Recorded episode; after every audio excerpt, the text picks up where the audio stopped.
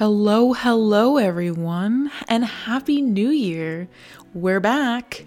Just wanted to start off and thank everyone who's been so supportive and shown us so much love. We appreciate every single one of you, which is why we're starting off your new year with one incredible guest and their story who we actually discovered by happy accident. Let, let me set the stage.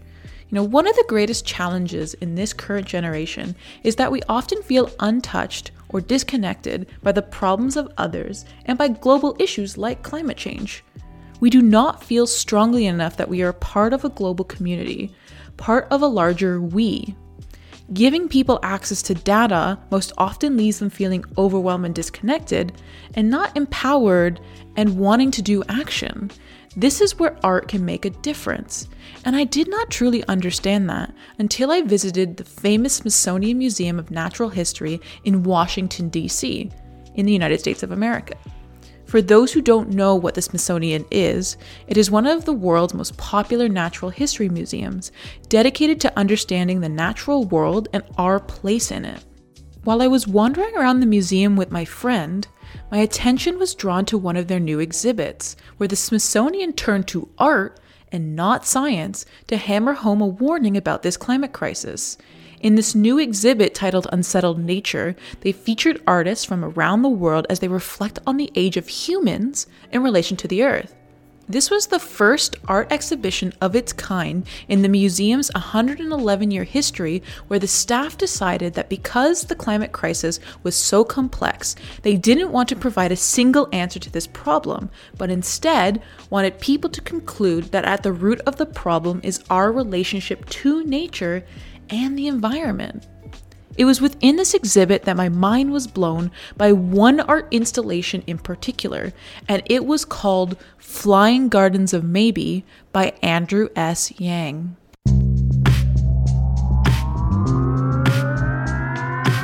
Hey, this is Jordan. And this is Mimi.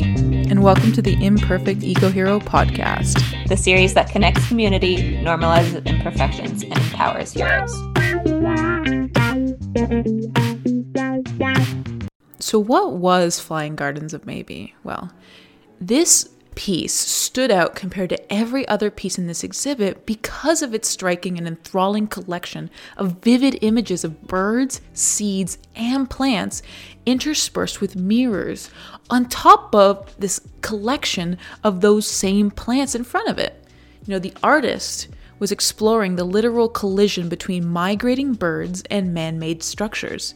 You know, nearly a billion birds die annually after hitting windows, and the seeds they would have dispersed also become lost with them. I didn't know that. And so Andrew collected those birds and removed the seeds from their stomach, giving them a second chance at life in this makeshift garden. It was thought provoking and chilling, where the mirrors almost implicated the viewer, me, in this process and while at the same time providing this glimmer of hope as well with the circularity of life so i knew i had to share it you know on our instagram page so all of you guys can be amazed by this piece of art too and i had no idea that it would have led us here today getting the opportunity to chat with Andrew himself about this piece and about his entire body of work. Andrew Yang is fascinating. He is a Chicago based artist that draws on his dual background in biology and visual arts to create work that examines the clash between nature and culture. Andrew holds a PhD in biology from Duke University and an MFA in visual arts from Lesley University College of Art and Design. He is also an associate professor at the School of the Art Institute of Chicago and recently is the artist in residence at Yale-NUS College. Andrew uses his art to challenge our perspective to think about the changes we make daily on our planet. Today's episode will delve into that and more as we talk about the power art has in helping us better see climate change and better connect emotionally with the enormity of climate change and all of its intersecting parts. Hi, Andrew. We're super excited to have you on today. Jordan's smiling because that's how I start every interview by saying how excited I am. But I think it holds true. It holds true for every guest, um, and especially you because you've done some really, really incredible work. So I'm just going to open it up by asking you to tell us a little bit about your journey. I know you're a biologist and an artist, so a little bit about how those two arrive in your work. Mm-hmm, um, yeah. yeah. So I'll just I'll let you get started. Okay. Yeah. Thanks a lot for having me on the show, Mimi and Jordan. I really looking forward to this. Um, yeah. So yeah, my background is in both like visual arts and biology. So I have a a PhD in biology, but I also have an MFA in visual art. And um, you know, I've always been really interested in those areas. Uh, you know, growing up, I didn't really see them as distinct, but then, of course, once you get to college, you have to start making these kinds of choices. So I ended up doing most of my education in the sciences, and then. Uh, upon getting my PhD, I, I then actually intentionally started to apply for jobs at art schools because I continued to have an, an art practice. Uh, but I just thought that that was the kind of environment and the kind of students and the kind of colleagues I wanted to have. So I, I really made a, a concerted effort to um, seek out positions in those kinds of schools. And that's how I ended up where I am now, which is uh, the School of the Art Institute of Chicago. That's actually really fascinating. Is that kind of how you kind of went through this journey where you now study like the clash between nature and culture through art, mm-hmm. but also biology? yeah, I mean, yeah, wow, what a complex question. Yeah, I mean, yeah, I think so. Yes and no, maybe. I teach insect anatomy. Actually, I know almost nothing about human anatomy, but uh, my specialties uh, back in the day when I was trained as an evolutionary biologist is like insect form, and I, I studied in a in a lab that um, professor's specialty was actually understanding the evolution of butterfly wing patterns. And so I've always been really interested in this idea of like the evolution of form.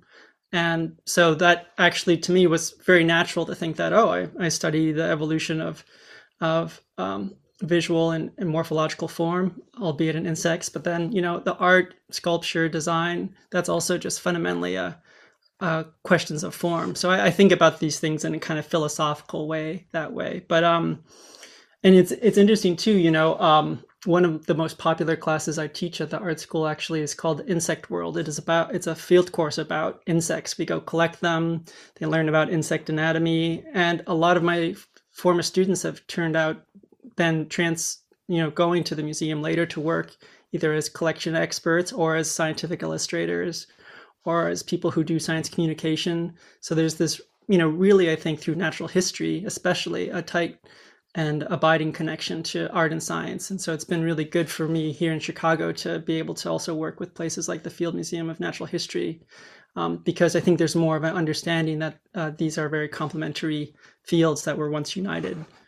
It's really cool that that you're finding your students are are exploring these other worlds outside of the art world and really enjoying it. Mm-hmm.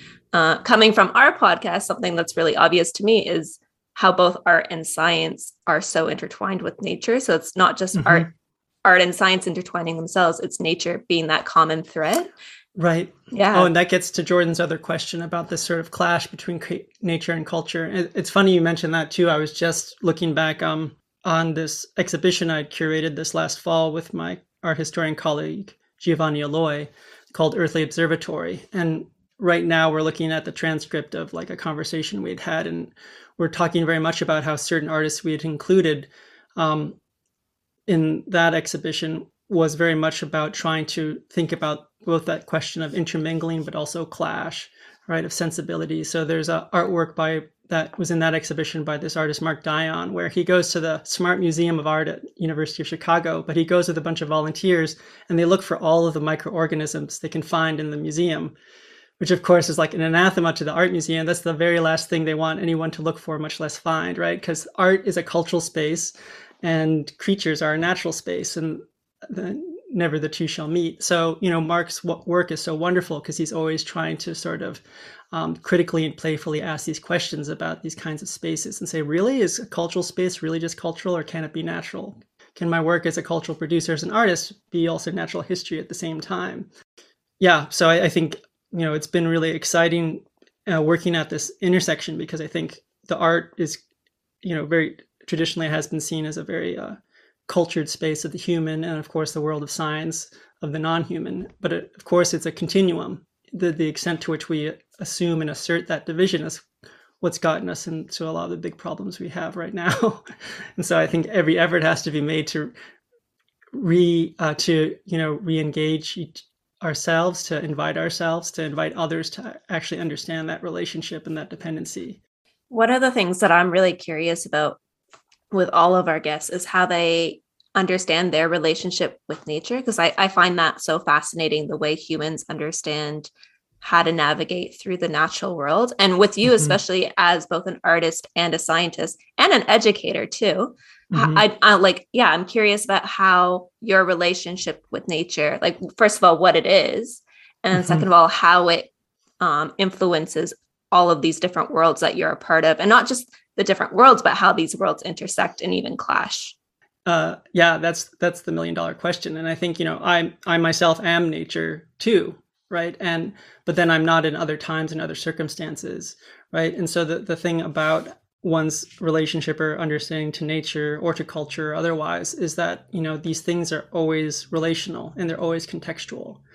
And so and again that's really complex. So i think um, my understanding of nature again is is also context dependent i mean one thing i'll say just as a preface is you know my childhood definitely had a, a, major influence in the way I think about nature and in the way in which I also I think I don't I never had that tendency to think of nature and culture in opposition or science and art in opposition. I mean, I was raised on a 70 acre farm in kind of semi-rural Massachusetts, and both of my parents are scientists. But um, my father's a physician, but he also, you know, we had 18 heads of cattle and four horses and pigs. And so I grew up in a place where I got to interact with all kinds of animals all the time, but also uh, in a household where people thought very analytically about things in another way. And so I think um, my relationship to nature has always been premised on this notion of like uh, intimacy, right? Of actually having contact with the natural world, with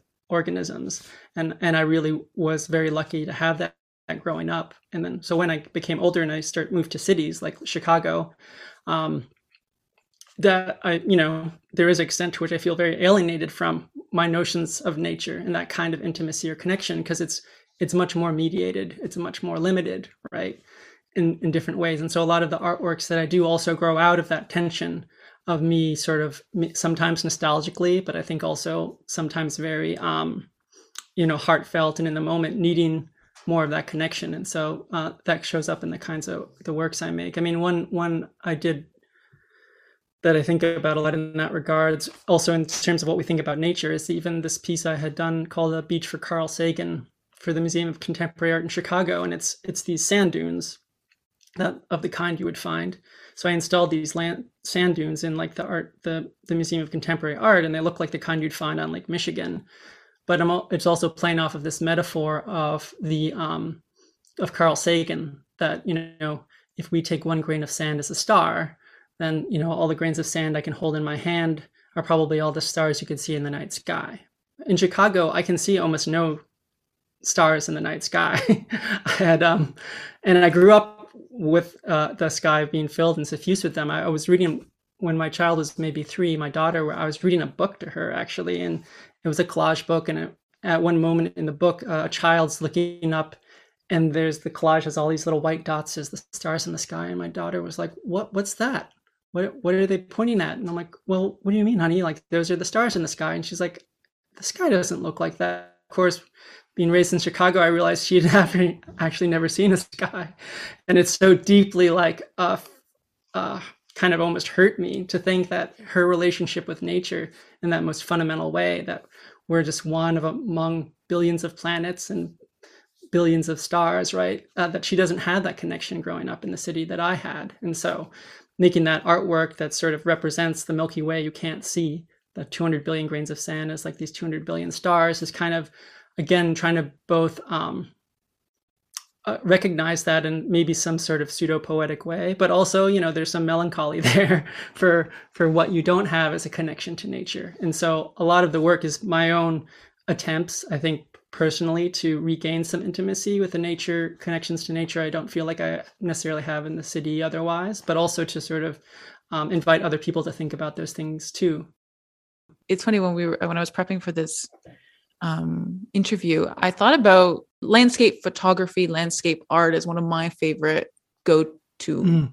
when i'm in museums when i'm taking photographs like nature like you said like there's something about capturing that intimacy especially when you're the person which was which is why I love photography like it's you're experiencing it and you're trying to show the beauty of nature through it but I realize like now when I go to art museums or just museums in general and I see landscape photography or I see like nature in art I can't like it's now I now don't just get the enjoyment from seeing it I now am reminded about climate change and I'm mm-hmm. curious for you throughout your like artistic journey up until now has the way that you portrayed art uh, nature in your art changed as you've learned more about the mm. climate crisis yeah, I think definitely so. I think one other thing about landscape, I'll just say that I think is interesting what you said about photography. You know, this is the picture you see and it represents sort of your point of view.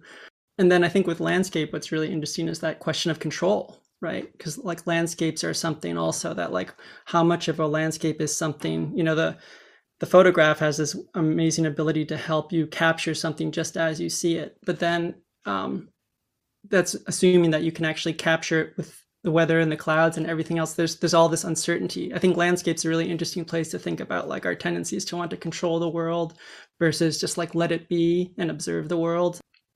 So climate change the human induced climate change and and then human induced biodiversity loss that's that's definitely motivated a lot of my recent work um, you know there are a lot of installations that look at the question of like how landscapes have changed over time both naturally and quote unquote unnaturally through human forces and that that there's also uh, works that really look at the relationships of us to other organisms specifically in like urban settings i know that you had seen that artwork called flying gardens of maybe at the Smithsonian Museum of Natural History. So that project, which is pretty long running, definitely engages some of those questions in regards to birds in the city, but not just birds, all of the plants that those birds carry uh, in the form of seeds, and really trying to make visible some of those complexities of ecosystems and landscapes, right?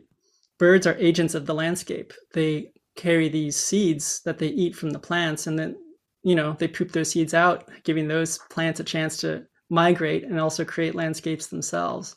And so we don't think about it that way, but every time a bird is migrating, it's it's an active agent of landscape change um, or landscape maintenance. By creating our own landscapes of really tall skyscraper buildings and birds hitting them, uh, we actually don't interrupt just the birds' migration. We in- interrupt the migration of all the plants and therefore the possibilities of the way that the landscape might transform itself otherwise.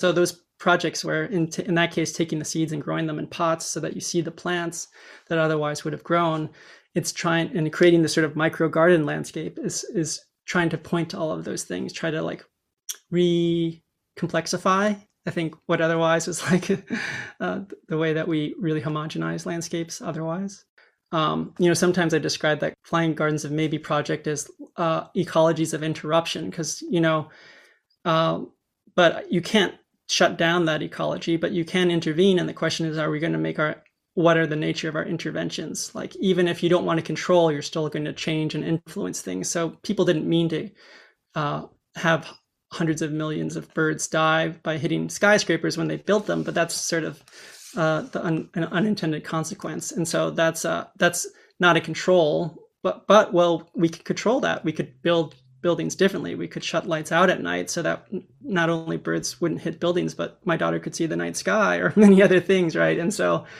you know, I think part of it is like trying to negotiate what is your relationship with this thing we call nature. And it isn't, we don't have control and we never will. And the, the extent we assume that we do, we also, um, of course, sell self promises to ourselves and then disasters happen and we're like, well, why couldn't we have controlled that? But then uh, we can nudge it and it nudges us. You know, there's a reciprocity we are part of nature and i guess the question is like just um in this push of, and pull like it's all temporary you know there's something also ephemeral about it when I first asked you what's your relationship with nature, the very first thing you said was in some spaces I am nature and in some spaces I'm not.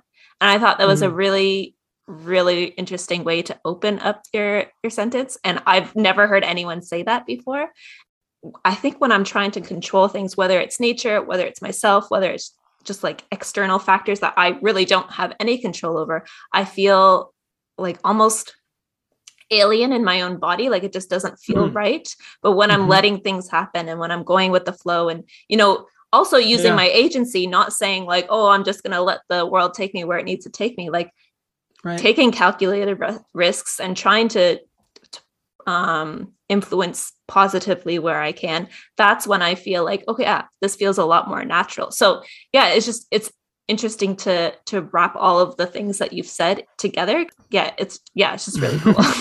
Yeah and it's about being you know i think one thing i just thought of as you were talking mimi is that you know i think the difference in agency is that there's a sense of responsiveness. It isn't just that you are hatching your own plan and the and the blueprint in your mind of how the way things should be. You update all of what you're doing and how you're doing it and why the more you learn right um, at every moment. And so that responsiveness is really important. You had sent us one of one of your own articles but you talked about the possibility that artistic agency lies more in plants or nature than mm-hmm. with you as the artist. It's like you know um, maybe this project wasn't my idea. It's the pro- it's in a sense quote unquote the idea of the birds or the plants. Like why am i so compelled to do this project? Like um, I could think of it in terms of my own artistic intention and creativity, and oh, I'm going to do this very clever thing. And but um, there's something else much more viscerally that's happening. Like,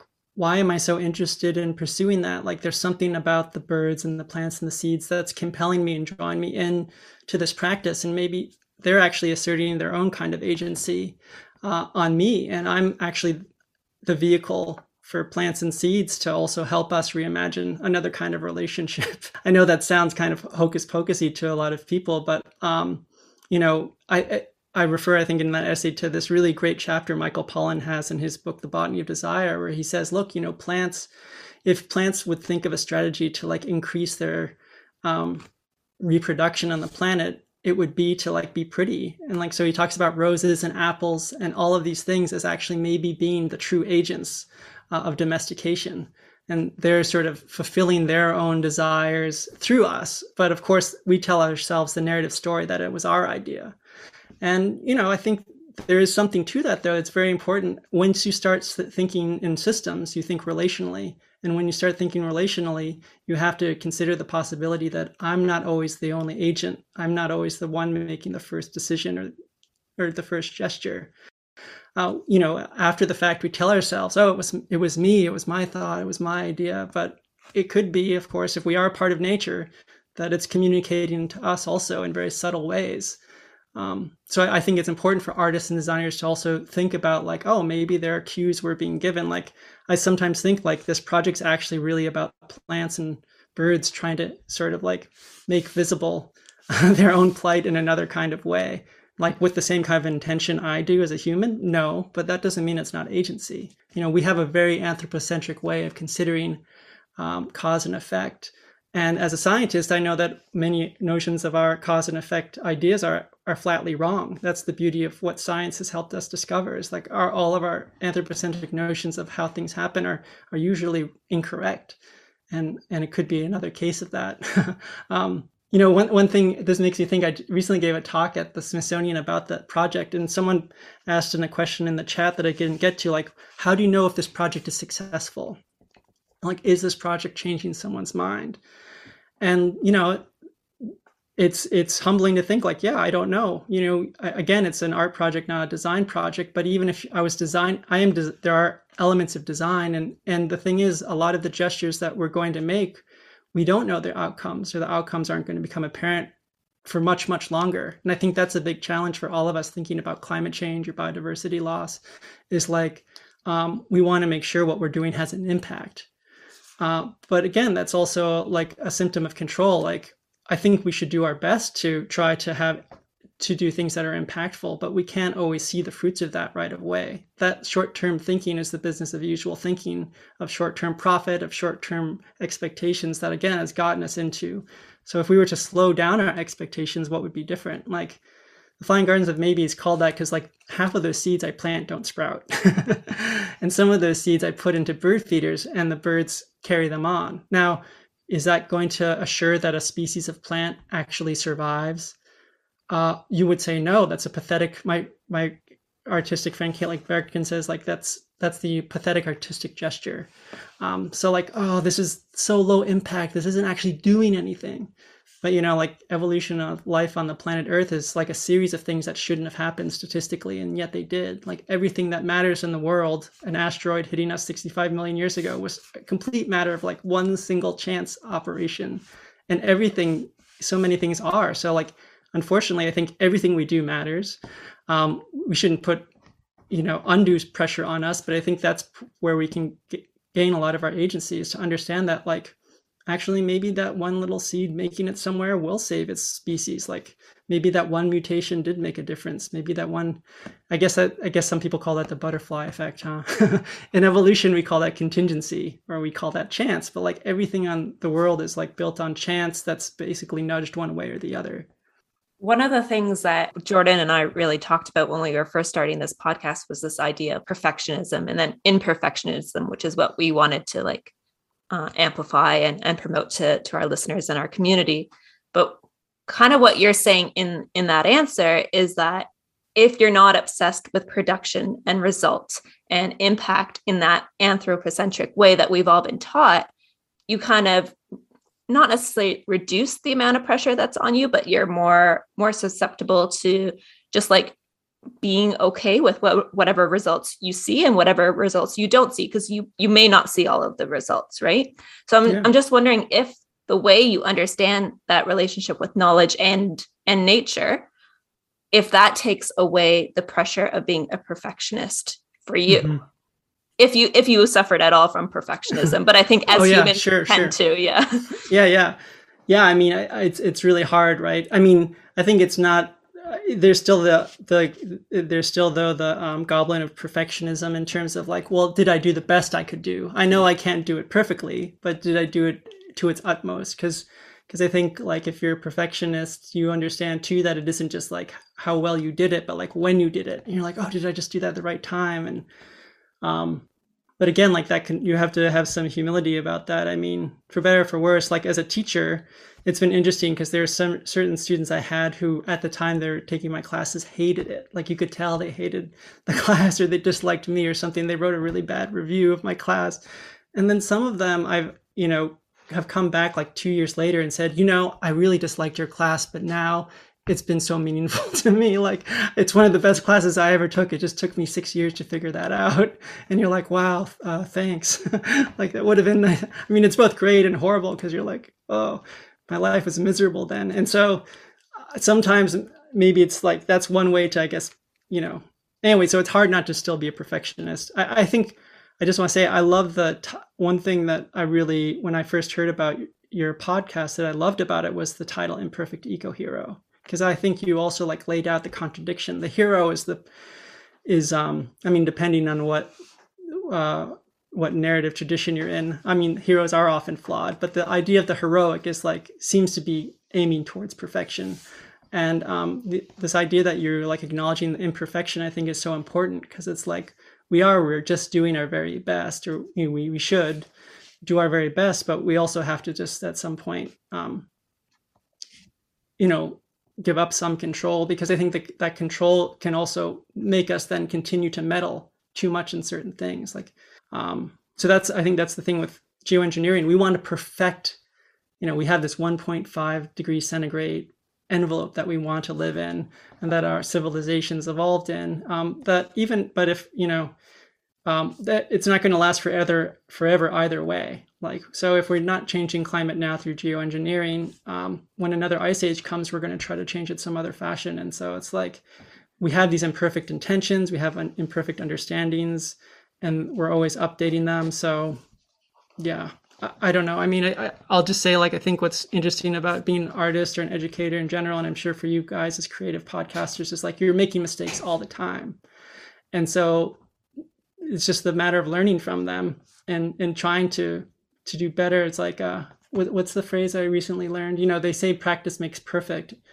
Recently, someone introduced me to the idea that um, practice makes progress.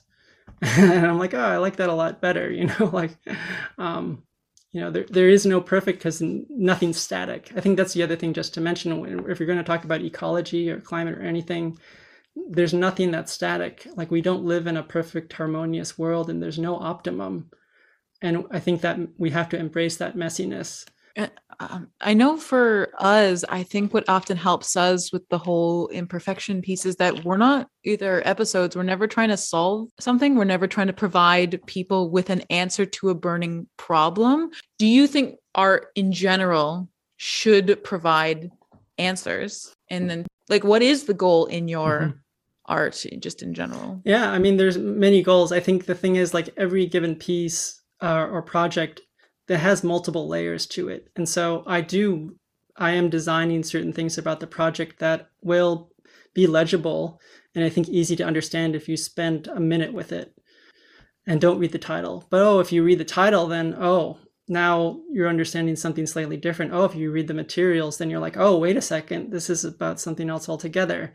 And then, you know, so each project, there is the intention that actually it's a bit of a, um, hopefully it's complex and that different people will get different kinds of things out of it depending on how much time they spend or what kind of thought they give to it. And that hopefully there's even something that i get out of it. Like later there's a there's a project that i did a couple of years ago and someone was asking me about it and i was explaining it. And then all of a sudden i realized something like profoundly different about the artwork. Then i'm like oh you know what? I was actually i think i was actually really concerned with this whole issue and i didn't even realize it. Like I was subconsciously working through this whole other issue. And five years later, I'm talking to you about it, and I finally understand what this artwork was about. It was about all of these things, but it was about this whole other thing too, motivating me that now, like, in talking about it, it's you know it's almost like psychotherapy you it's revealed to you but um so it does it has like many so i'll just say this like i think artwork should have many intentions and many possible messages but you can't assume and you shouldn't try to control what all of them are and I'm really happy when people come to me later about something they've seen in a museum and are like, oh, you know, this is what I thought. And I learned something very revelatory because the artwork isn't supposed to be an answer. Yeah, it's supposed to be a catalyst. It's supposed to create an opportunity to reconsider things rather than just say any particular thing. So if I want to say a particular thing, you know, I can be a politician. Um, or, uh, but if I want to invite questions for myself and other people, then I can make an artwork that's complex, that's contradictory, that isn't fully resolved.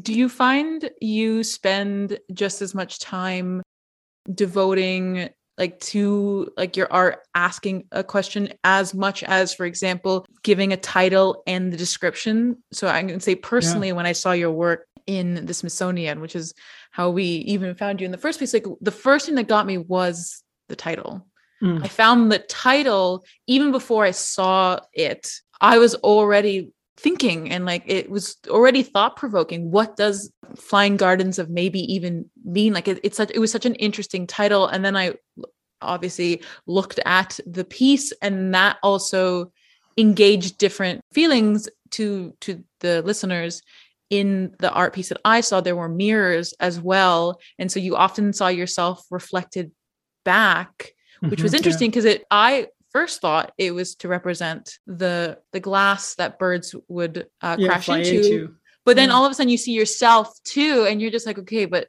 am am, am I also to blame? Like it, it almost mm-hmm. felt like it was implicating the viewer. And then I read your description of it, and then it added like all these layers. Like, is that? Yeah, I definitely pay a lot of attention to the titles and a lot of attention to all even though I know that 80% of the people will look at it and never read the title. But for someone like you who does, then great, that that opens up another possibility. You know, so you're just creating uh, encounters, you're just creating situations of encounter in an artwork and those situa or a podcast or any way, anything. You're setting up a situation of encounter and that encounter has possibilities and you're just trying to set up as many different possibilities as possible in a way right how do you handle when people discourage or close the door on ideas with your art what how one how does that make you feel and like two like how, what do you what do you do about it yeah, I try not to take it personally. I mean, it's hard not to feel rejection sometimes, but I think often it it has to do not with me, but with other people's like professional roles and other things. So, you know, I just move on to the next door, and if there is no other door, then I put that idea on ice until the possibility of it might be, you know, have some traction somewhere else. So there's a lot of ideas for projects I have that I've had to like put on ice because um, they're, you know, there just weren't receptive collaborators and so I, I, I bide my time a little bit and wait till, um, or I think of another approach. Um, and so, you know, sometimes I was doing a project actually about plastics in uh, the history of plastics and plastic manufacturing and pollution in, in Massachusetts. And so waste not whatnot or waste no. not whatnot. Yes. Yeah. Uh, I, I remember them telling you your titles. They, they really stick with me. It was great. Not, yeah. K O N T. Um, and so part of that for me was to actually i'm like well i want to learn about plastic manufacturing i'd grown up near a town that was famous for it that had invent the pink flamingo lawn flamingo had been invented there. If you can believe it that's its name to fame. Um, so i literally just went i would drive up to plastics factories and knock on the door and and try to engage people in conversation. And sometimes like literally one person was very angry and aggressive and he he thought that I was trying to steal some sort of trade secret. Um, another person was like, it was clear that maybe, um, yeah, yeah, and, and in other cases they they were, I had to then just knock on the next door. Then I would I would knock on the door and they um they they shut the door on me like you're you're not in a plastics industry professional. I'm not going to talk to you. So then I would call them up later. Um, being kind of a different person asking a different kind of question and then they would say okay sure you can come um, like if you want to interview me that's fine so i sometimes will just take different approaches but I, I, literally that day knocked on like three different doors of plastics factories and, and one finally let me in.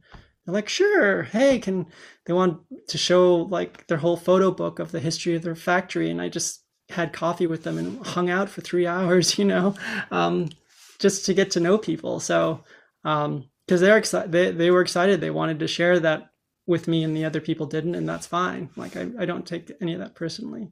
So what i loved about your answer was yeah you you realize that it's not that, that people don't want to help and it's not that people don't want to mm-hmm. share their stories it's just we have to go about it in a way that will make sense to them and to they, them. that they feel yeah. safe yeah and that they feel safe and comfortable to want to share it with you and like you said mm-hmm. the moment you did and that and respected yeah, exactly. And then you yeah, had you know, coffee with you. It was great. yeah.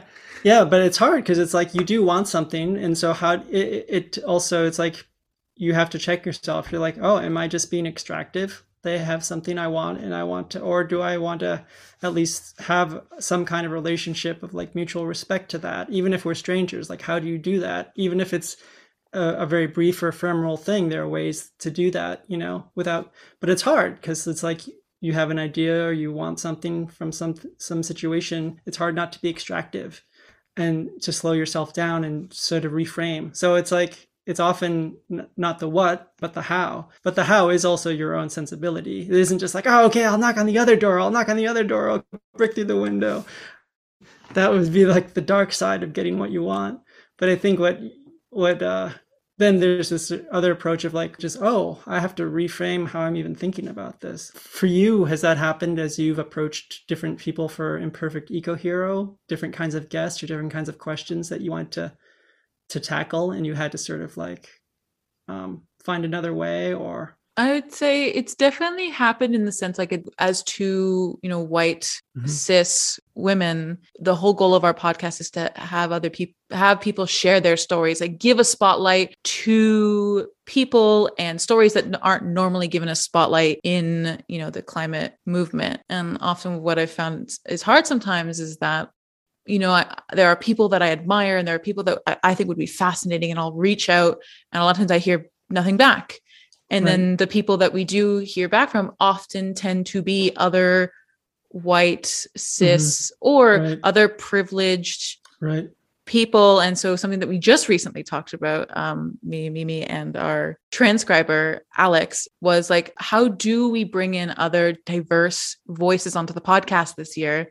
mm-hmm. but not like you said be extractive? Yeah, yeah, how do we how do we build that trust right? Like yeah. I think for us jordan and i and alex we know that this is a safe space and we know that our intention isn't to hurt anyone but we we know that there's other systems yeah. at play right and we know right. that you know the environmental world in general hasn't always been and still isn't inclusive mm-hmm. right so how right. that's right how do we build that trust right and that mm-hmm. there's no easy answer to that that's just something that we're navigating and and also we don't want to cross the line into tokenism either right right so yeah that's yeah. right yeah yeah and it's very hard. It's it's it's a really important challenge to try to navigate and as in curating these exhibitions and also making sure there are diverse points of view and perspectives uh, in the artists that you know we exhibited but also even the different panels and other events we had yeah you're you're always really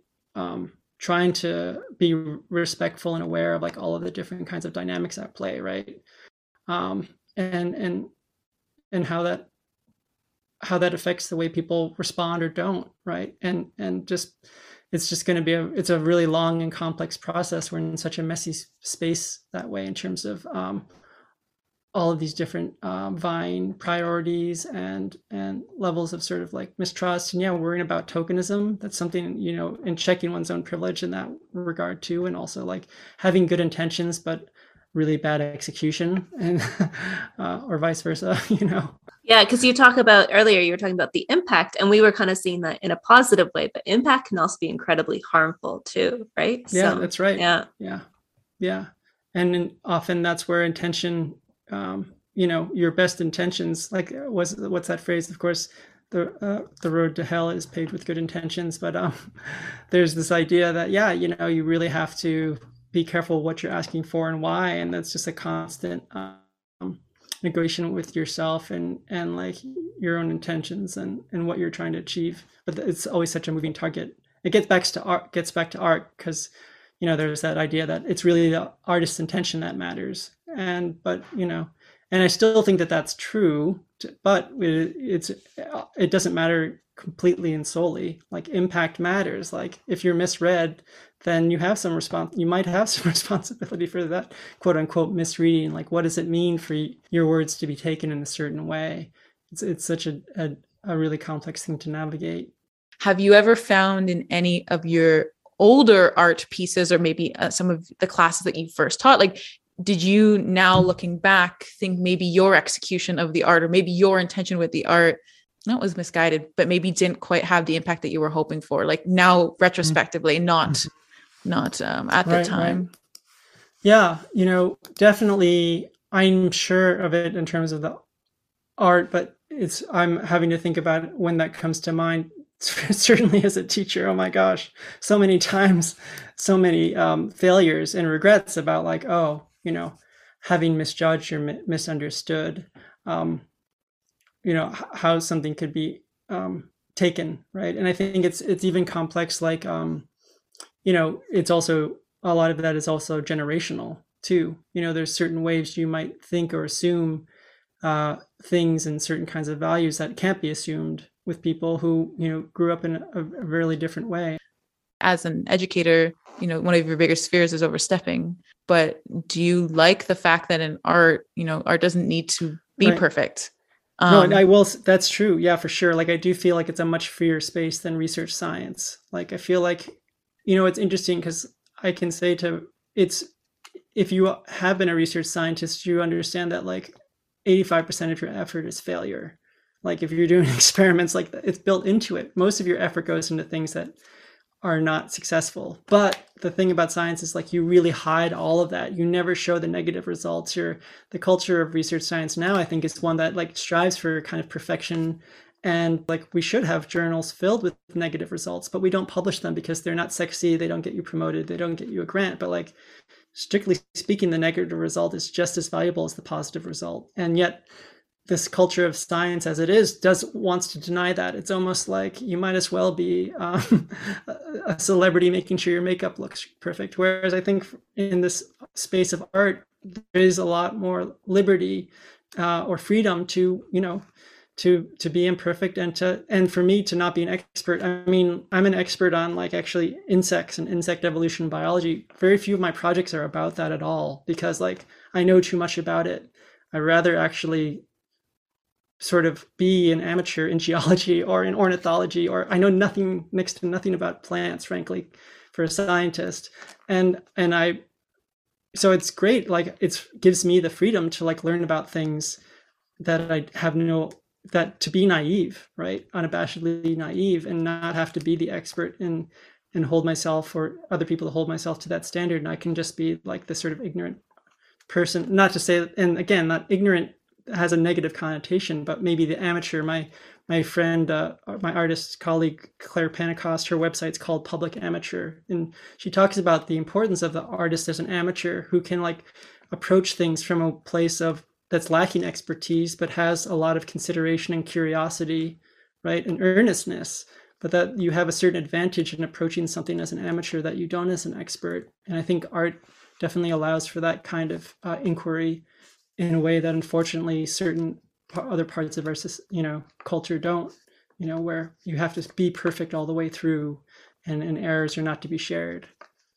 I really like that because in uh, previous guest Sarah, one of the things that she really honed was this idea of like reclaiming hypocrisy, like be a mm. hypocrite mm. and like call yourself out when you're a hypocrite, and it's totally okay. You can still be this like quote unquote eco hero. And mm-hmm. what you're mm-hmm. saying here is, you know, reclaim ignorance or reclaim naivete, right? So like, yeah, if, if that's you, that's okay. Like you don't have to be mm-hmm. an expert to to have an impact. Yeah, um, or to have an, uh, you know, like there are issues of course with expertise and false expertise and yes. of course like science denialism and whatever else. But but there is something to it. I think that the key is like is that ignorance or naivete is that a kind of like um with a chip on your shoulder? Or are you open to like are you open to yourself being wrong? It isn't mm-hmm. just like well you know so there's different kinds of like attitudes towards having an opinion or being ignorant or whatever. And i think it's just like yeah yeah, but they're not necessarily bad things, right? It's just no, not yeah, at all. how you navigate your ignorance, and it's terrifying. You know, it must be terrifying to. I mean, it's just you put yourself out there and you try these things, but again, and also respecting when people can't do that and they don't have the bandwidth to putting yourself in hazard's way. Having that bandwidth is a privilege. You know, enough things in my life are easy enough that I can take those other kinds of risks. Other people don't have that bandwidth because they have a lot of other things to deal with. And so, you know, I respect that. So, and that's where it's like, what it, does it mean to be heroic? You know, people who are heroes are often doing things you can't even recognize the heroism of because, like, you don't understand the full context. You don't understand just how much it takes out of them or, you know, how much impact it has. So many of those things are invisible to us. Thanks for listening to this episode of Imperfect Eco Hero. Stay connected with us through our Instagram at imperfect underscore ecohero or email us at imperfectecohero at gmail.com. If you want to learn more about our podcast or see resources related to this episode, visit our website imperfectecohero.com.